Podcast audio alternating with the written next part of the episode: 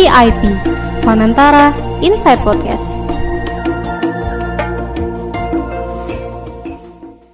Halo VIPers, welcome back to our Fanantara Inside Podcast dengan aku di sini 5 yang akan memandu program bulanan kita hari ini. Apalagi kalau bukan VIP yang selalu kalian tunggu-tunggu. Sebelum mulai, aku mau sapa VIPers di rumah nih. Apa kabar kalian para pendengar setia VIPers? Semoga kalian selalu sehat dan rutin menjaga imunitas tubuh ya, terutama di masa pandemi sekaligus penghujan saat ini. Sebelumnya, kami segenap tim Fanantara Insight Podcast mengucapkan turut berduka cita atas berbagai bencana alam yang sedang terjadi di Indonesia seperti erupsi Gunung Semeru dan banjir yang melanda di beberapa wilayah di Indonesia.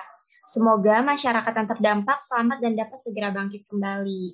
Uh, mari kita doakan bersama, semoga cepat pulih Indonesiaku. Nah, di episode penghujung tahun kali ini tentunya aku nggak sendirian dong, karena hari ini akan ditemani oleh partnerku Dita. Halo Dita, apa kabar? Halo juga Lima, Alhamdulillah kabarku baik ya teman-teman. Oh ya, pastinya uh, aku juga senang banget nih bisa bertemu kembali dengan pendengar setia Vapers yang bahkan uh, kita sudah memasuki episode yang ke-48. Nah, kalian pasti nggak sabar kan pengen mantengin lagi episode-episode yang seru di VIP kali ini?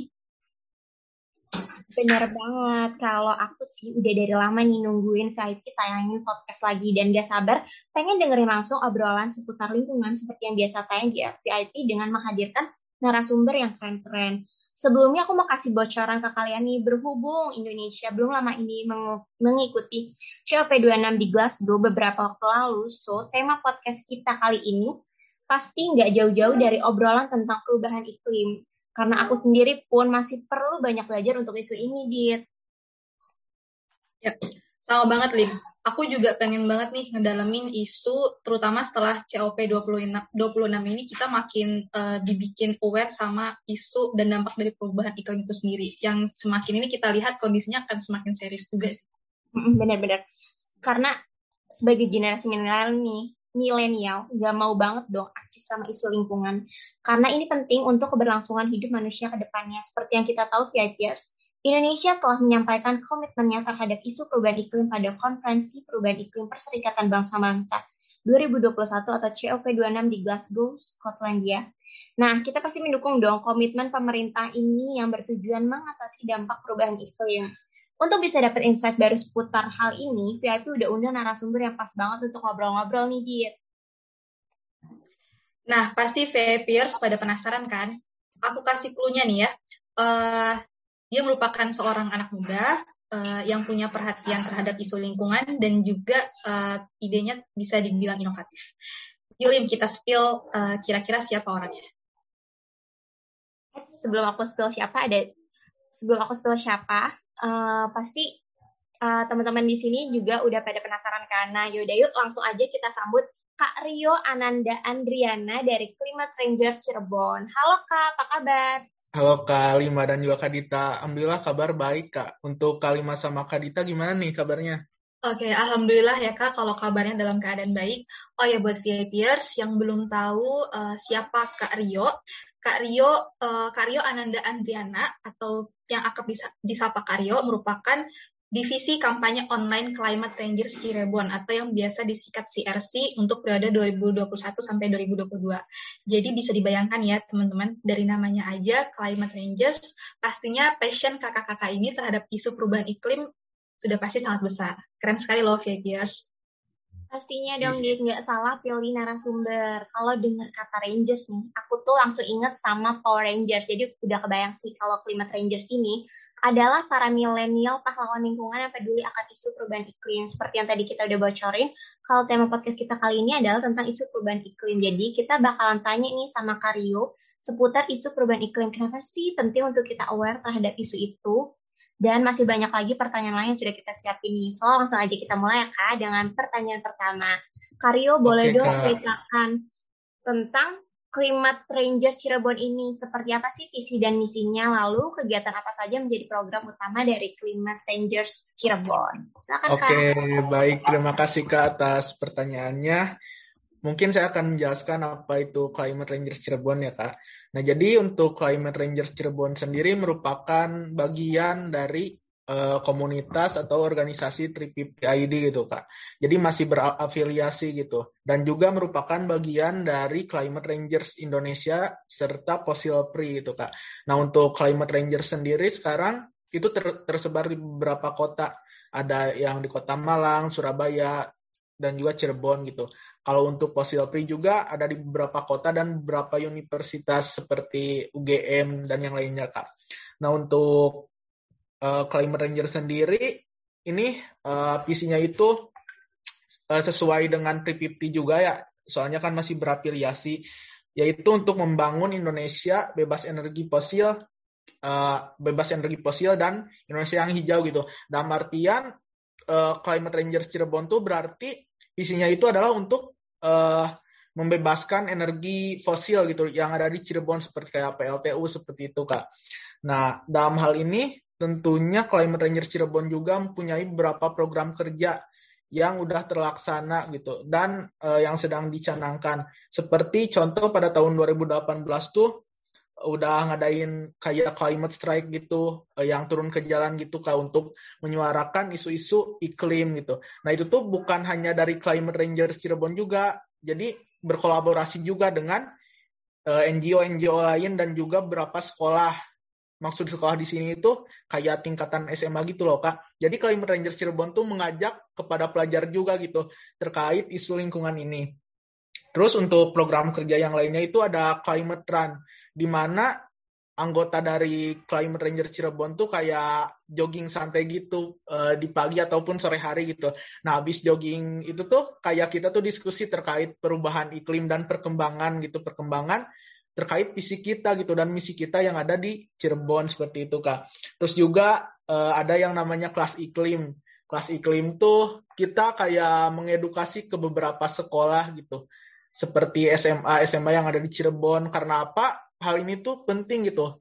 Karena dasar daripada uh, supaya memberikan awareness terhadap masyarakat ataupun pemuda itu dengan cara edukasi terlebih dahulu gitu kak. Makanya kami dari Climate Rangers Cirebon tuh memulai dari hal yang paling dasar dulu gitu. Uh, dengan hal edu edukasi dulu gitu ke beberapa sekolah dan alhamdulillahnya juga sekolah-sekolah itu tuh ngedukung gitu, ngedukung kita untuk berbagi terkait perubahan iklim ini karena apa? Karena di kurikulum sekolah itu sangat jarang sekali gitu membahas terkait perubahan iklim. Ada sih kayak yang di tingkatan SD tuh mungkin pendidikan lingkungan hidup PLH, tapi kan itu cuma sebatas kayak ngejelasin pemanasan global aja gitu. Nah makanya kami dari Climate Ranger Cirebon tuh pengen ngejelasin yang lebih rinci, yang lebih runtut gitu loh kak, buat uh, anak-anak pelajar-pelajar setingkat SMA ataupun SMP di Cirebon gitu.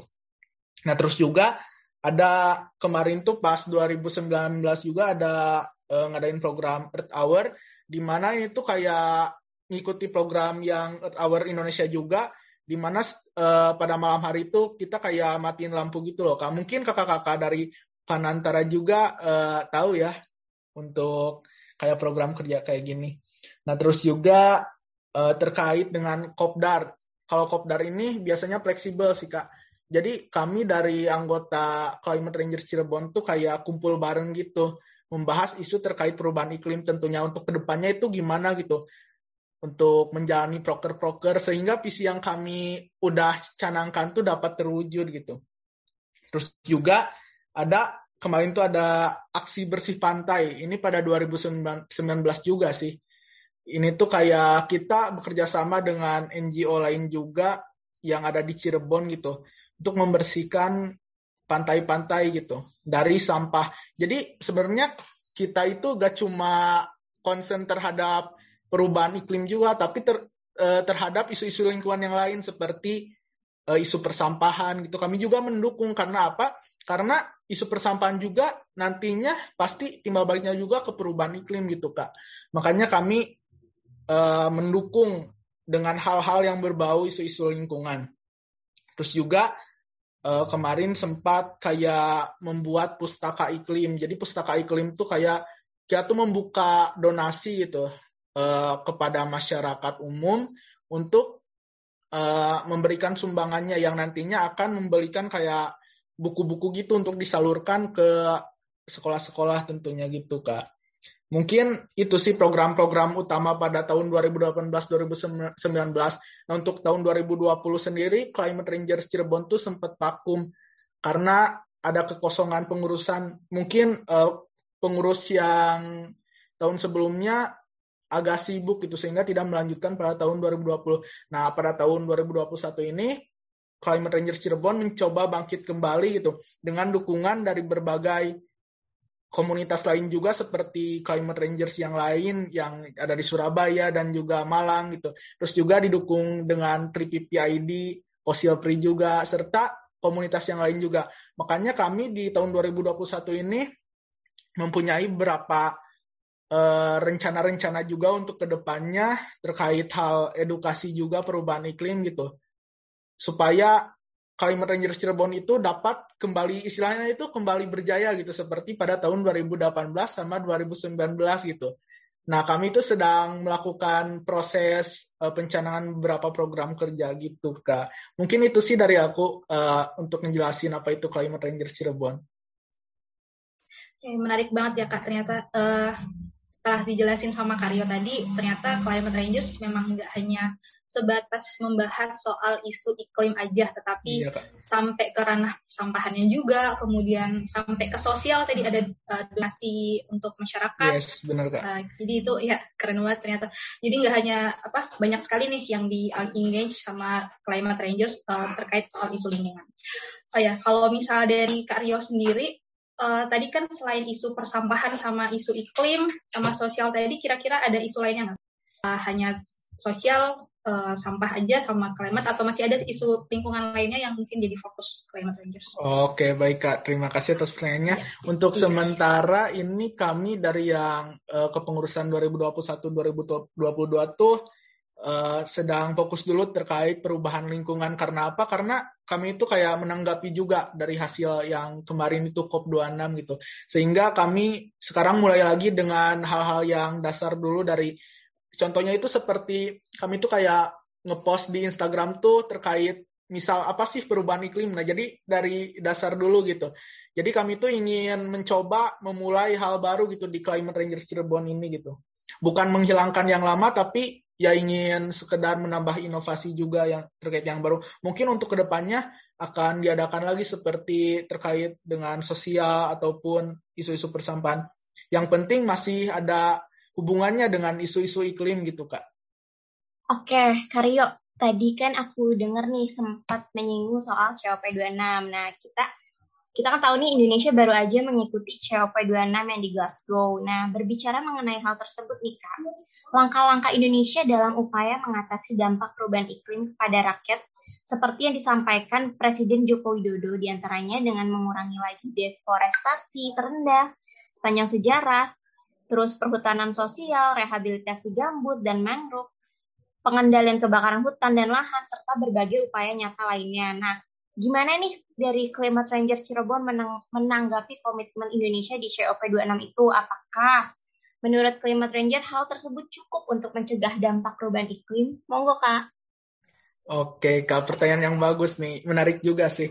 Uh, sebelumnya kan sudah kita ketahui bersama juga ya COP26 atau CP26 itu merupakan konferensi tingkat tinggi gitu ya uh, dalam PBB gitu terkait dengan isu perubahan iklim. Nah kemarin tuh di COP26 itu ada beberapa agenda utama gitu kak untuk dibahas gitu. Yang pertama itu kan ada uh, mengamankan net zero gitu untuk tetap di bawah 1,5 derajat dengan cara mengurangi deforestasi, beralih ke kendaraan listrik, menghentikan penggunaan batu bara, dan juga mendorong energi terbarukan gitu. Nah, untuk yang agenda keduanya yaitu melindungi masyarakat dan habitat alami Eh, dengan cara memulihkan ekosistem alam atau hutan serta membangun infrastruktur dan pertanian yang lebih tangguh. Dalam hal ini mungkin uh, ketahanan pangan seperti itu ya kak. Nah terus juga agenda yang ketiga tuh mobilisasi pembaya, pembiayaan gitu. Nah dalam hal ini negara maju tuh kayak dituntut untuk uh, berperan aktif dalam hal mendanai keuangan uh, untuk perubahan iklim bagi negara-negara berkembang gitu. Dalam hal ini juga berarti uh, si negara maju tuh harus uh, ada suatu komitmen ekstra gitu dalam hal penanganan iklim ini. Terus juga yang keempat tuh kalau nggak salah ada uh, penyelesaian Paris Rulebook di mana memper, uh, dengan cara memperkuat pemerintah swasta uh, pemerintah NGO dan juga masyarakat gitu. Nah, dalam hal ini Indonesia juga punya agenda gitu. Yang mana yang pertama itu menetapkan roadmap perubahan iklim pada tahun 2030. Terus juga meningkatkan ambisi mengurangi emisi karbon di sektor hutan dan lahan pada tahun 2030. Serta kolaborasi menyelesaikan komitmen Paris Agreement yang perjanjian Paris itu. Nah, terus juga yang terakhir meminta negara maju berperan lebih besar uh, pada net zero ini. Nah, kemarin tuh Indonesia kan uh, beserta negara-negara lain juga berkomitmen terhadap uh, perubahan iklim di antaranya Indonesia itu uh, lebih mention terkait dengan deforestasi gitu. Bahwa pada tahun 2030 atau 2040 ya kak uh, jadi menghentikan yang namanya deforestasi gitu. Sebenarnya ini tuh uh, merupakan suatu komitmen yang bagus yang baik banget gitu dari dari Indonesia maupun negara-negara lain. Karena apa? Karena yang namanya hutan itu sangat perlu gitu kak. Kenapa? Karena makhluk hidup tuh ya uh, kita tuh sangat butuh banget itu yang namanya hutan tuh. Yang mana hutan itu kan tempat menyimpan segala habitat juga gitu dari hewan, terus juga tumbuhan. Selain itu kan tempat cadangan air juga. Cadangan air di dunia termasuk juga merupakan paru-paru dunia penghasil oksigen terbesar di dunia gitu. Dan salah satunya itu ada di Indonesia gitu, hutan Kalimantan gitu. Nah, pada tahun-tahun sebelumnya itu deforestasi, bahkan sampai sekarang deforestasi itu sebenarnya masih masih ada gitu Kak, masih masih dilakukan gitu. Uh, terkait dengan hal ini juga berkaitan dengan berbagai industri uh, industri seperti perkebunan sawit seperti itu. Dalam hal ini mungkin kebijakan dari pemerintah Indonesia maupun negara-negara lain itu sudah bagus, tapi dalam hal realitanya itu yang agak miris gitu kak, uh, gak, gak dibarengi dengan ya kan harusnya itu ketika sudah komit itu terhadap sesuatu tentunya harus diimplementasikan dengan sebaik mungkin gitu. Nah mungkin kami dari Climate Ranger Cirebon beserta komunitas-komunitas lainnya ingin menagih suatu janji gitu dari pemerintah terkait dengan penanganan deforestasi ini. Karena sudah kita ketahui juga bahwa bencana-bencana alam yang terjadi di Indonesia itu ya tidak terlepas dari perubahan iklim, dari deforestasi seperti banjir yang terjadi di Kalimantan itu, Kalimantan kalau nggak salah Kalimantan Barat itu terjadi banjir yang merendam 12 kecamatan gitu kak. Nah hal ini juga disebabkan karena adanya deforestasi. Selain itu juga di kemarin-kemarin tuh bukan kemarin-kemarin sih dari dulu juga di Kota Batu uh, sama Malang itu terjadi banjir, banjir bandang itu. Nah hal ini disebabkan juga dengan karena deforestasi hutan di Gunung Arjuno gitu sejak 20 tahun yang lalu gitu. Nah, ini menjadi sebab dari banjir bandang itu gitu. Dan hampir 90% hutan di di daerah tersebut telah habis. Ini sih yang perlu menjadi perhatian penuh penuh bagi pemerintah gitu. Setelah komit terhadap eh, kemarin di COP26 tentunya harus mengimplementasikan gimana caranya supaya eh, deforestasi ini dapat eh, terhenti gitu. Ya memang sih pasti ada tujuan-tujuan tertentu terkait dengan pembangunan ekonomi gitu. Tapi pemerintah juga harus memikirkan yang namanya lingkungan karena lingkungan itu merupakan suatu ekosistem yang paling dasar gitu bagi kita gitu selaku makhluk hidup gitu. Tentunya pasti butuh gitu yang namanya lingkungan itu.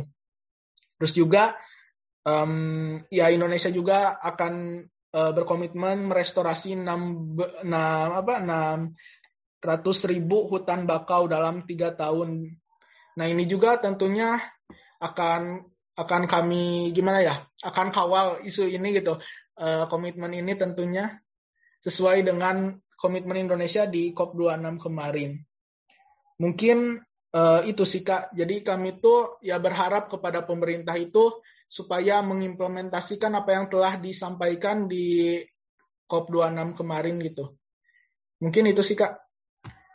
Oke, Karyo yang aku tangkap nih berarti kalau bencana yang saat ini banyak terjadi seperti banjir itu adalah dampak dari perubahan iklim. It's getting serious, guys. Yes, benar banget, Kak. Uh, uh, jadi, nah dalam upaya mendukung komitmen Indonesia tersebut nih, tadi kan Climate Rangers banyak cerita kalau di tahun 2019 dan selanjutnya itu banyak uh, banyak ada kegiatan-kegiatan dilakukan. Nah, Nah, untuk mendukung komitmen Indonesia di COP26 itu, dari Climate Ranger sendiri, setelah setelah COP26 itu ada nggak sih Kak rencana-rencana untuk ya kita bersinergi bersama untuk mendukung komitmen Indonesia tersebut? Oke Kak, dari Climate Rangers Cirebon sendiri, mungkin uh, kita itu sekarang akan mengedukasi uh, dengan cara uh, melalui platform online gitu gitu untuk mengawal isu-isu uh, terkait dengan perubahan iklim yang kemarin telah ada hasilnya di COP26 gitu. Dan kebetulan sekarang itu dari Fossil Free dan juga 350 itu lagi uh, membuat suatu petisi yang mana petisi itu berisi uh, penolakan terhadap uh, industri batubara gitu, yang mana industri batubara ini didanai oleh BUMN tersendiri gitu. Nah, dalam hal ini tentunya uh, tidak sejalan gitu dengan apa yang telah di dijanjikan oleh pemerintah Indonesia di COP26 kemarin gitu yang mana salah satunya yaitu mengurangi yang namanya energi fosil gitu, yang namanya batu bara gitu. Tentunya ini tidak sejalan gitu, yang mana Indonesia juga masih menginvestasikan gitu uh, ya pendanaan kepada industri-industri batu bara, yang mana hal ini harus kita kawal isunya harus kita suarakan kepada pemerintah gitu supaya sejalan kembali dengan komitmen Indonesia yang tadi disampaikan pada COP26 sendiri gitu. Uh, sebelumnya juga di COP26 tuh uh, para negara itu sem sempat uh, berjanji terkait dengan penghentian energi fosil namun pada detik-detik terakhir COP26 tuh para pemimpin negara justru malah merubah merubah kembali janji mereka dengan cara mengurangi penggunaan batu bara. Nah, ini juga yang kami sayangkan sih, padahal sudah berjanji gitu akan benar-benar meniadakan yang namanya penggunaan batu bara, tapi di akhir-akhir sesi COP26 tuh malah berbanding terbalik dengan cara mengurangi gitu. Jadi ini sih merupakan hal yang disayangkan gitu. Uh, terus juga kami dari Climate Rangers Cirebon juga tentunya mendukung penuh gitu untuk uh, transisi menuju energi terbarukan gitu. Dan menghentikan energi-energi kotor gitu seperti batu bara. Yang mana ini tentunya akan memperburuk pada lapisan ozon tersendiri. Yang mana akan impactnya juga akan terjadi ke pemanasan global gitu perubahan iklim dan bisa jadi krisis iklim gitu. Nah ini yang yang tidak kami inginkan gitu kak. Yang tidak kami inginkan oleh karena itu kami mencoba menyuarakan mengkampanyekan terkait isu-isu ini gitu kak seperti membuat petisi kemarin tuh uh, dari Fossil Free Universitas Gajah Mada kalau nggak salah. Nah kami juga mendukung penuh terhadap hal itu kak. Mungkin itu sih kak untuk untuk langkah untuk langkah awal yang sekarang ini gitu. Wah so inspiring banget nih kak. Tapi uh, seperti yang kita tahu, kalau bahasan tentang perubahan iklim ini sebenarnya jarang sekali diperhatikan oleh generasi milenial. Seperti yang kita lihat, banyak milenial yang masih awam akan isu ini, termasuk juga aku nih Kak. Nah, bagaimana menurut Climate Rangers atau dari Kak Rio sendiri tentang relevansi antara generasi milenial dengan hubungannya terhadap isu perubahan iklim? Boleh dong Kak di-share ke kita pendapatnya. Oke, baik Kak. Uh, terima kasih atas pertanyaannya. Untuk tentunya generasi muda ini sangat urgensi gitu ya terkait dengan perubahan iklim gitu Kak. Karena tentunya pemuda adalah harapan bangsa gitu istilahnya seperti itu sih kak. Maka dalam hal ini kami dari Climate dari Climate Rangers Cirebon juga kebanyakan itu dari pemuda-pemuda gitu yang mana tentunya yang sudah aware terhadap perubahan iklim dan kami juga akan terus belajar terkait dengan perubahan iklim ini. Nah, menurut pandangan saya sendiri terkait uh, peran pemuda atau terkait kepedulian pemuda terhadap isu lingkungan terutama perubahan iklim ini saya kira masih kurang ya kak dalam artian masih banyak pemuda itu yang cenderung apatis gitu kan. Jadi ya bodoh amat gitu terhadap isu-isu lingkungan terutama perubahan iklim. Karena contoh contoh dekatnya seperti beberapa teman saya juga ada yang mas ada yang awam itu terkait dengan apa sih climate change itu gitu. Apa sih climate crisis itu? Nah, ini sih hal yang paling mendasar juga mereka tidak tahu. Nah, dalam hal ini kami dari Climate Rangers dan juga yang lainnya ingin mengedukasi gitu kepada para pemuda supaya lebih aware gitu terhadap isu-isu lingkungan terutama pada isu-isu perubahan iklim seperti itu kak karena saya rasa uh, ya memang di Indonesia itu para pemudanya ya masih kurang gitu terlebih sekarang itu kan zaman terus berdinamika ya kak. Yang namanya teknologi itu sekarang lagi menguasai banget gitu. Dalam hal ini tentunya sedikit menjadi faktor utama dari ya kurangnya kesadaran pemuda terhadap perubahan iklim ini gitu. Mungkin uh, terus juga kemarin tuh sempat uh, ada yang namanya sebuah petisi climate education gitu kak, di mana uh, yang ngadainnya tuh Friday for Future kak. Nah dalam hal ini dari komunitas itu tuh kayak mendukung penuh gitu supaya si yang namanya perubahan iklim itu dimasukkan ke kurikulum pembelajaran di Indonesia gitu. Seperti di kurikulum SMP ataupun SMA ya uh, yang sudah saya jelaskan tadi di awal bahwa memang edukasi terkait lingkungan ya termasuk perubahan iklim Indonesia itu masih kurang gitu kak. Maka dalam hal ini memang sangat diperlukan sekali gitu. Dan peran pemuda menjadi suatu urgensi gitu dalam hal perubahan iklim ini karena apa yang dilakukan pemuda sekarang tentunya akan berdampak besar bagi masa depan bumi kita. Seperti itu, Kak. Oke, setuju banget, Kak Rio. Jadi memang bagaimanapun kita melihat peran generasi milenial sekarang, mereka lah yang menjadi ujung tombak uh, terhadap masa depan bumi yang lebih baik, terutama gimana kita juga ikut berperan serta dan berkontribusi dalam hal uh, menciptakan iklim bumi termasuk iklim global juga yang nantinya akan kita wariskan kepada generasi muda. Mungkin kayak gitu ya kak ya? Yang dari Yes, bener banget kak. Setuju. setuju, setuju. Setuju juga sama Kario. Oke, jadi aku ada pertanyaan selanjutnya nih kak. Kalau misalnya tadi kan Kario udah ngejelasin uh, peran generasi milenial terhadap isu perubahan iklim. Menurut Kario sendiri, cara kita mentransfer pemahaman kita uh, terkait pentingnya isu perubahan iklim ke generasi milenial, termasuk juga masyarakat awam, itu bisa dilakukan dari segi seperti apa? Apakah mungkin bisa dari segi transfer edukasi, atau mungkin dari pelatihan, atau juga kita menggandeng partnership dari lembaga lainnya dalam mendukung upaya pencegahan perubahan iklim ini. Mungkin bisa Kak di-share pendapat Kakak soal ini. Oke Kak, mungkin terkait dengan cara supaya meningkatkan kesadaran tersendiri bagi para generasi milenials tentunya dengan cara yang sudah dimention oleh Kadita tadi yaitu mentransfer edukasi tentunya. Dalam hal ini pada tahun 2018 juga dari Climate Ranger uh, sudah mengadakan yang namanya kelas iklim gitu Kak. Yang mana hal ini yang sudah saya jelaskan tadi di awal bahwa mengedukasi gitu ke berbagai sekolah yang ada di kota-kota seperti ya tentunya kota Cirebon kayak gitu. Nah terus juga sekarang kan e, merupakan zaman digitalisasi ya kak. Tentunya yang namanya platform online itu menjadi suatu hal yang sangat penting dan juga menjadi suatu hal yang sangat berperan gitu bagi e, penyebaran edukasi. Nah dalam hal ini kami juga ingin menyebarkan edukasi lewat platform online seperti Instagram.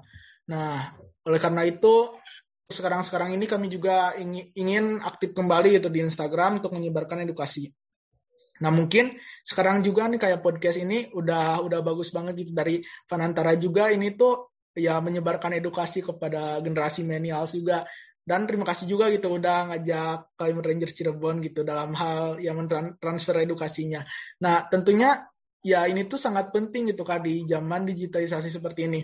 Dan terus juga yang ketiga kami juga tentunya berkolaborasi dengan NGO ataupun komunitas organisasi lain gitu. Seperti 350 ID, Fossil Free, Jeda Iklim juga. Jeda Iklim tuh pas tahun 2018-2019 itu sempat berkolaborasi dengan Climate Rangers Cirebon. Dan juga dengan uh, Climate Rangers Surabaya, Malang juga. Uh, mungkin kali ini juga berkolaborasi nih dengan Fanantara ya dalam membuat podcast ini menyebarkan edukasi kepada generasi milenial. Terus juga kami mengadakan kayak semacam pelatihan juga sih kak.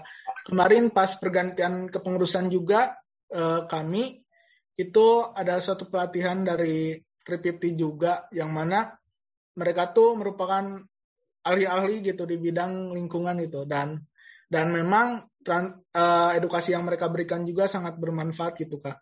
Mungkin itu sih empat poin utama dalam cara uh, dalam kami cara menyebarkan uh, kesadaran bagi para generasi milenial kak.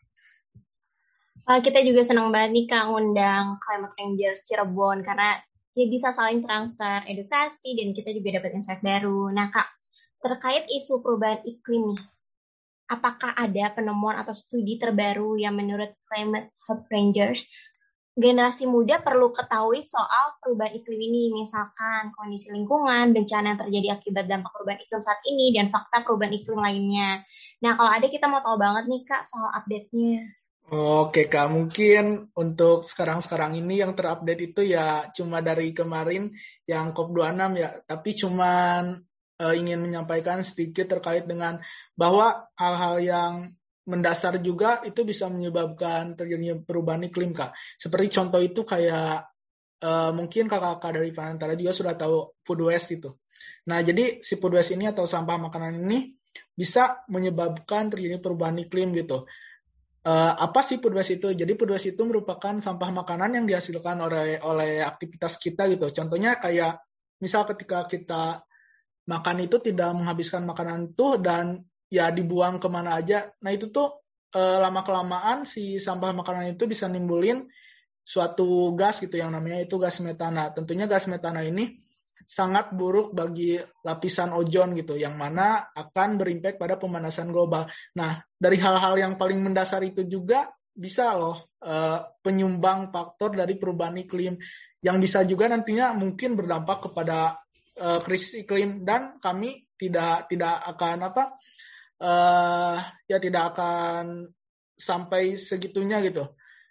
Nah, dalam hal ini ya itu sih yang harus diketahui oleh generasi milenial bahwa aktivitas uh, sehari-hari juga yang paling dasar tuh bisa menjadi penyumbang terjadi perubahan iklim itu selain food waste juga uh, kayak ya misal kehidupan kita kan tidak lepas dari yang namanya lemari es ya kak. Nah lemari es itu sebenarnya kan uh, ada ada zat tertentunya yang namanya itu CFC kalau nggak salah. Nah itu juga sebenarnya sih menjadi penyumbang perubahan iklim. Tapi ya gimana lagi gitu sebenarnya memang sih menjadi suatu hal yang agak agak riskan juga sih. Tapi ya kita sebisa mungkin juga harus menutupi hal tersebut dengan cara melakukan hal-hal baik yang lainnya seperti contoh mungkin menanam tumbuhan seperti itu atau ya yang paling gampang deh kayak kita tuh ngikutin uh, akun-akun Instagram terkait dengan perubahan iklim itu juga kita tuh udah udah menyumbangkan gitu menyumbangkan supaya kita tuh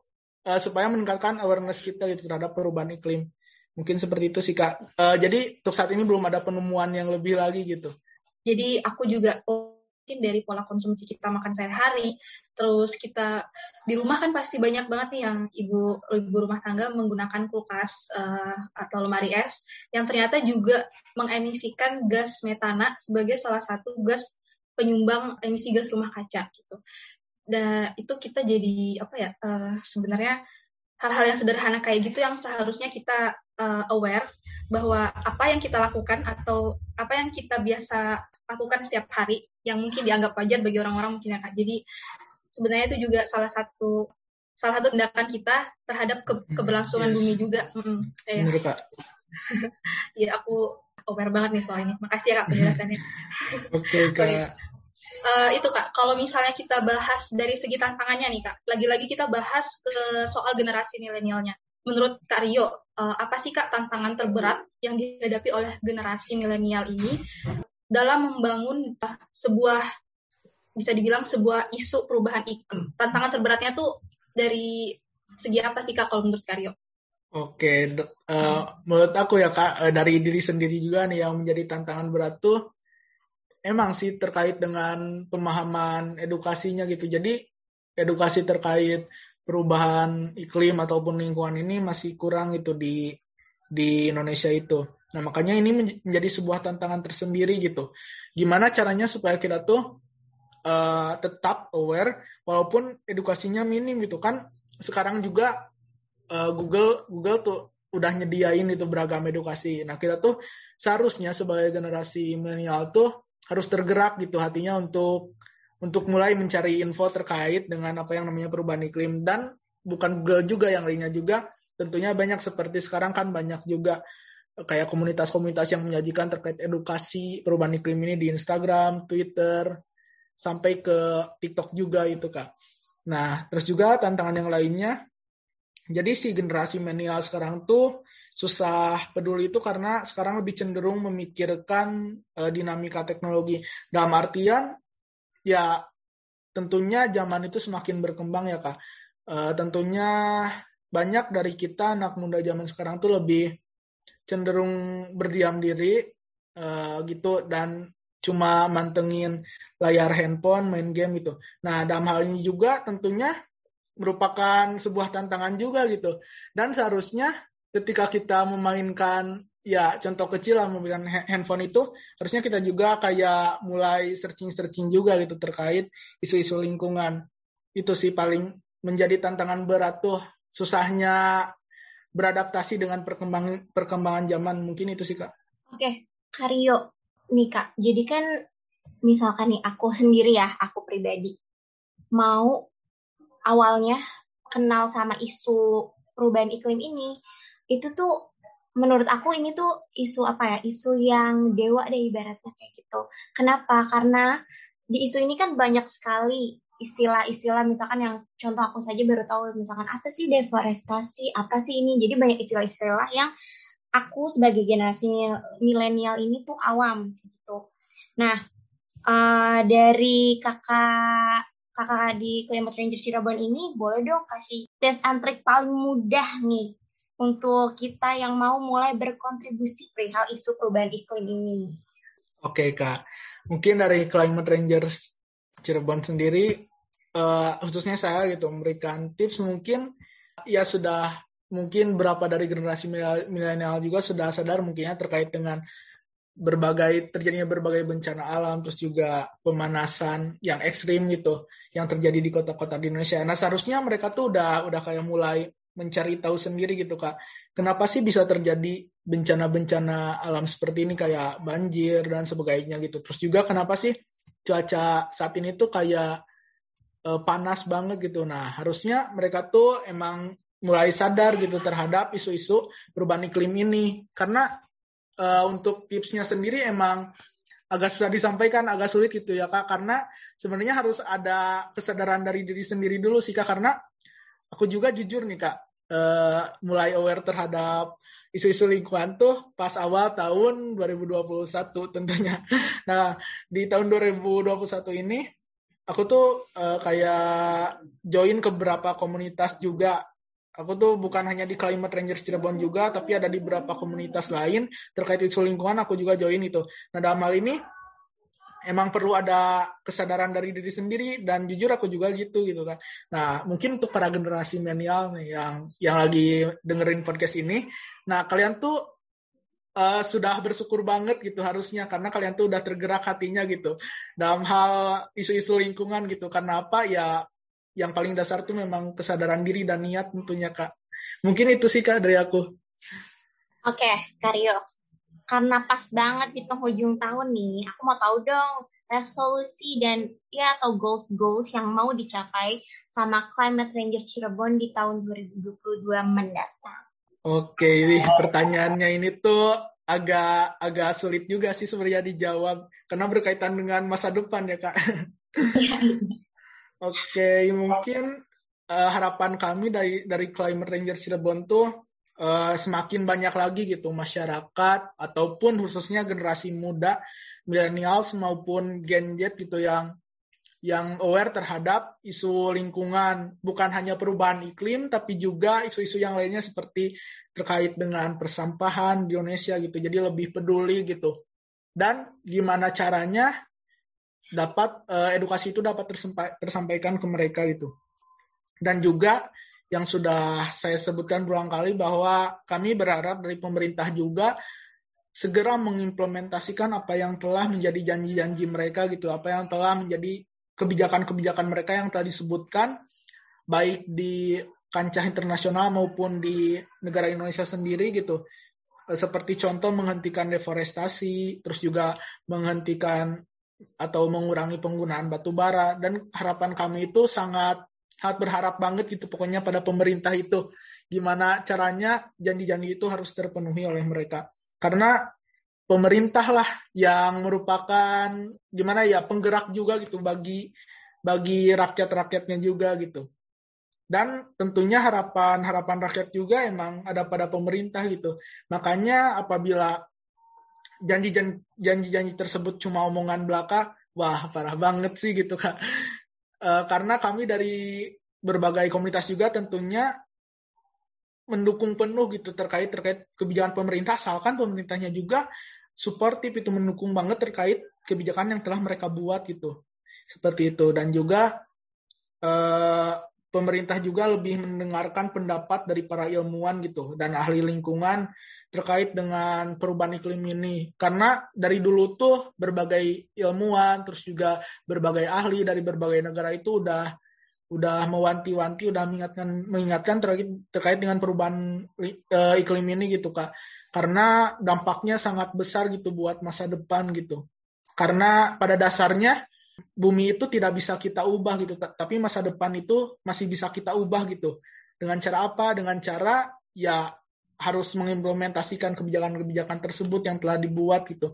Karena bumi itu cuma satu gak ada yang lain lagi. Kita tuh cuma tinggal di satu bumi ini aja gitu makanya jangan sampai ngecewain bumi kita gitu mungkin itu sih kak Oke, keren banget nih kak. uh, tersentuh banget ya kalau tadi dengar apa uh, penjelasan dari Karyo masa depan masih bisa diubah tapi bumi tidak bisa diubah. Jadi teman-teman VIPers, uh, mari kita aware dan concern soal isu perubahan iklim tentunya seperti yang Karyo uh, kasih penjelasannya soal kita. Semoga apa yang menjadi resolusi Climate Rangers juga menjadi uh, harapan dan resolusi kita bersama ya di tahun-tahun mendatang. Amin. Hmm, amin. Semoga bisa menciptakan iklim bumi yang lebih baik lagi tentunya. Amin, amin. Amin. Oke, okay, gak kerasa ya Kak, ternyata kita uh, udah ada di penghujung podcast nih, karena keasikan ngobrol mungkin. Kita pengen denger nih dari Kak, uh, dari Kak Rio, apa pesan untuk masyarakat kita terkait kolaborasi dalam isu perubahan iklim ini. Nanti sekaligus uh, boleh nih Kak dikasih quote-quotesnya yang uh, mau Kakak sampaikan untuk bisa jadi renungan kita bersama. Silakan kak. Uh, mungkin ya dari aku uh, perwakilan dari Climate Rangers Cirebon ya kepada masyarakat Indonesia khususnya para generasi milenial, generasi Z itu kalian tuh ya ha, sudah seharusnya gitu dari sekarang itu mulai peduli terhadap yang namanya lingkungan gitu. Peduli terhadap yang namanya isu persampahan, isu perubahan iklim. Karena apa? Karena ini merupakan suatu hal yang sangat penting dan urgensi banget itu untuk masa depan kita. Karena masa depan kita ditentukan dari sekarang gitu. Karena apa yang namanya lingkungan ini merupakan ekosistem yang yang tidak lepas dari kehidupan kita bersama gitu. Seperti contohnya hutan itu kalau hutan terus ditebang terus digunduli ya mau gimana gitu masyarakat yang tinggal hidup di sana gitu seperti masyarakat adat. Karena kebutuhan mereka kebutuhan penghidupan sehari-hari mereka ya cuma di hutan itu. Nah makanya kita selaku uh, generasi penerus bangsa, generasi yang akan merestorasi bangsa ini harus sudah selayaknya untuk mulai memperhatikan isu-isu tersebut gitu kak. Nah terus juga kepada generasi muda saya ini uh, mengingatkan diri sendiri juga sih sembari mengingatkan diri sendiri.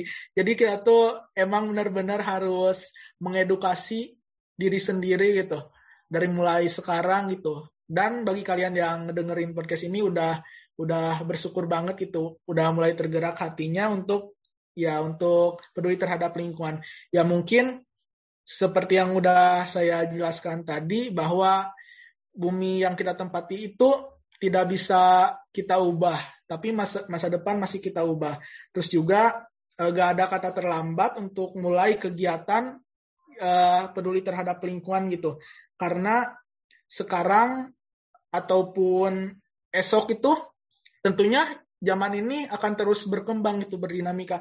Makanya ya harus dari sekarang gitu untuk mulai peduli terhadap lingkungan. Ya pokoknya bumi kita itu hanya satu, jangan sampai membuat kecewa gitu. Ya gitu sih Kak. Makasih. Amin, amin, amin, amin. Semoga resolusi kita tahun depan semua tercapai ya. Dan jangan lupa sisipkan resolusi untuk meningkatkan kesadaran untuk menjaga lingkungan. Karyo, aku terima kasih banyak sudah berkenan hadir di VIP. Iya kak, makasih banyak juga loh udah udah apa melirik Climate Ranger Cirebon yang notabene-nya itu baru aktif lagi gitu di tahun 2021 gitu. Terima kasih ya. banget Pak Antara. Iya, terima kasih juga Karyo. Senang banget dapat insight baru dan juga inspirasi untuk selalu aware akan isu lingkungan khususnya perubahan iklim.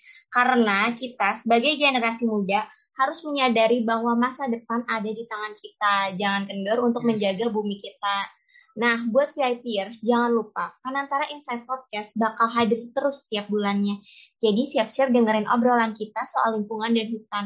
Karena menjaga lingkungan dan hutan bukan hanya tugas pemerintah ataupun petugas yang berwajib, tapi juga tugas dari kita semua, manusia dan individu yang hidup di bumi ini. Kalau gitu, mungkin sampai di sini dulu episode VIP kali ini dan sekaligus sebagai penutup VIP tahun 2021. Kalau ada kritik dan saran, kalian bisa banget untuk kirim ke DM Instagram kita at fanantara underscore com ya. See you next year VIPers. Selamat Hari Natal bagi yang merayakan dan selamat Tahun Baru 2022. Sampai jumpa.